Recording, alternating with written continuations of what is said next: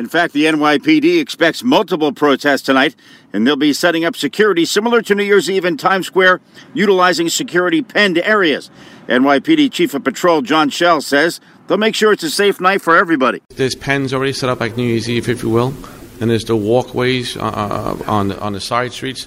So the walkways uh, for, for the public, and if anyone gets in, anyone from the public can get in there, you got to stay in your pen. So if you come out of your pen, that could be an arrestable situation. Fattah Mohammed is with the group Palestinian American Community Center, an organizer of one of the planned demonstrations. This hits especially close to home because if my father didn't leave Palestine and move us here, we would. It's just little things like that where it, it puts really things into perspective where we feel that survivor's guilt. This very famous tree, part of the holidays here in New York City for 90 years. Glenn Schuck, 1010 WINS on 92.3 FM, Rockefeller Center. We get it. Attention spans just aren't what they used to be heads in social media and eyes on Netflix. But what do people do with their ears?